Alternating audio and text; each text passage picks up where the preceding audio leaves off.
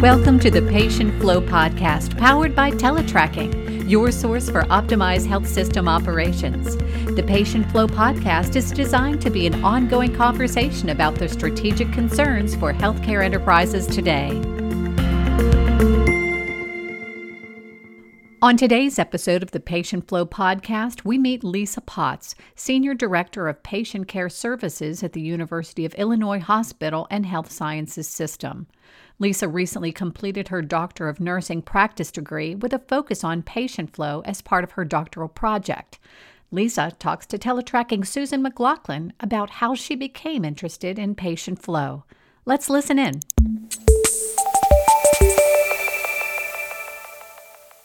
For most of my nursing career, I was an ER and ICU nurse.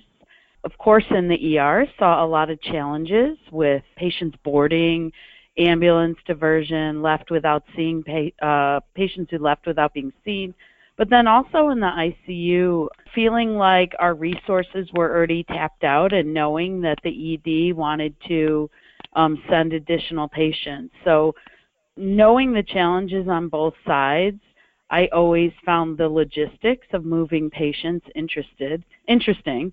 And then um, when I came to the University of Illinois, I had never experienced um, teletracking before, and seeing how the technology could help us to be a little more transparent with our flow and communicate better, I was excited to um, look at all of that as a package when I started working on my DNP. What led you to focus on patient flow? I think mostly just seeing our patients waiting and waiting and seeing our staff frustrated that we we have different pieces of technology and weren't really optimizing the use of them. In my position working in logistics, I was able to see kind of a bird's eye view of how the hospital operates and I saw a lot of opportunities to use the technology to improve our flow. When I started the project, I did a I started it with a pilot between the ED and one of our inpatient units. There were there were four areas I had started thinking about in terms of the pilot, and that was primarily boarding time in the ED, but also left without being seen, ambulance diversion, the um, opportunity cost or expenses related to ambulance diversion and left without being seen and boarding, and then also patient employee satisfaction. So those four areas were just a little bit too large to look at all of that together as a DNP project. So I broke it down and um, looked at a segment of boarding time. For us, boarding time is when the decision to admit has been made, how long is a patient waiting in the ER before they actually get to their bed? But I narrowed it down to when the patient is physically ready, all their tests have been done, they are ready to go, uh, leave the ER physically um, and clinically. So when the patient is ready to move out of the ER, how long is it taking them to get to their bed? So it's a small segment of boarding time, but it certainly is an area where we saw opportunity because once the patient is ready to go, their bed is clean and ready, the only thing standing between the patient leaving and getting to their bed is the nursing handoff. And that's where we saw a lot of opportunities. Lisa, could you talk a little more about why uh, this type of compliance is so important? I think there's a, a couple things related to compliance. So when I was looking at the project, there were there's actually two things going on. One is with our our nursing handoff, uh, the Joint Commission, you know, is asking that there's a standardization for a nursing handoff in terms of process and content. Neither of which we had with our telephone handoff um, what we were doing was assigning beds to patients who were not ready to move. So essentially, you could have a patient with a bed assignment who wouldn't actually go to their bed for four to six hours. And then there were people who were ready to go to their bed waiting for beds, but they weren't getting them because they were already pre assigned to others. So um, we looked at with at both ends. How do we standardize our handoff to be compliant, and how do we get more efficient with how we're assigning beds? And that's where the ready to move came into play. What type of impact have you seen to date? What is sort of the domino effect of, of utilizing this technology? We use the ready to move technology and then we also use our paging in the process.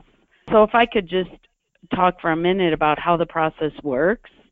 When a patient, when let, let's use the ER for example, when the ER activates the ready to move functionality in teletracking, that's when the bed is assigned to that patient. That bed assignment sends a page to the charge nurse to say this patient is ready to move. You can go ahead in the system in Cerner and review the electronic handoff. And ideally, we were hoping that the patient would be to the unit in 30 minutes or less. When we first started, we had several Kaizen events with teletracking, and um, that's where we kind of learned the uh, the benchmark of 30 minutes or less. At the time when we started, our baseline average minutes was 84 minutes from ready to move to occupying a bed. So we had a lot of work to do. Well, I'll, I guess I'll say two weeks after implementation, we went from 84 minutes to 49 minutes on average over the house. And since then, that was in August, and now in February we're kind of holding holding steady at 45 46 minutes. So we've made, you know, about a 40% decrease in our boarding time by implementing this process. Wow, that's an amazing accomplishment in such a short amount of time. Right, it's um, been like 3 months. What type of implementation or education strategy did you use to get staff on board with this new way of doing things. Right. We learned a lot with the pilot, and um, we put together a group of frontline nurses, some leaders, clinical practice and professional development staff, and then logistics staff. We created a task force and we looked at the whole process. We looked at the opportunities that we learned from the pilot. And what we did was we did education in face-to-face sessions, one-hour sessions, all three shifts. This task force we created, these people became the subject matter experts for how the process worked and teletracking in general. So we had one-hour sessions that everybody was required to go to. We also did a, a learning module online so that people would have something after the uh, one-hour session to go to for reminders. And then we did a lot of education on the tool itself, on the electronic tool. So our Cerner um, handoff tool is set up in SBAR format.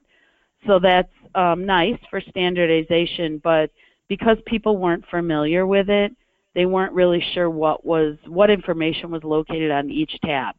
So we created um, a little cheat sheet for them that they hung by their computers on the unit and we did a lot of education on where to find the information they needed. The other thing we did was we created a reporting tool that we still use. If things didn't go as expected, we asked the nurses to fill out where their patient came from, um, what the issue was related to the process or communication or the technology. And this task force reviewed every single one of those on a weekly basis. Um, the nice thing was that there were never in all this time any issues related to quality or safety.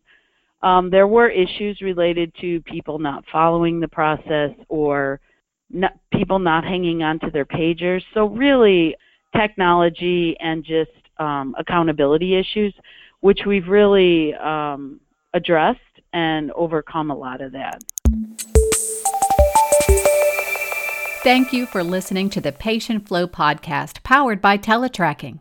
In the coming weeks, we look forward to bringing you insightful conversations with the leading experts in patient flow and industry best practices to help ensure patients across the healthcare continuum get the right care in the right place at the right time.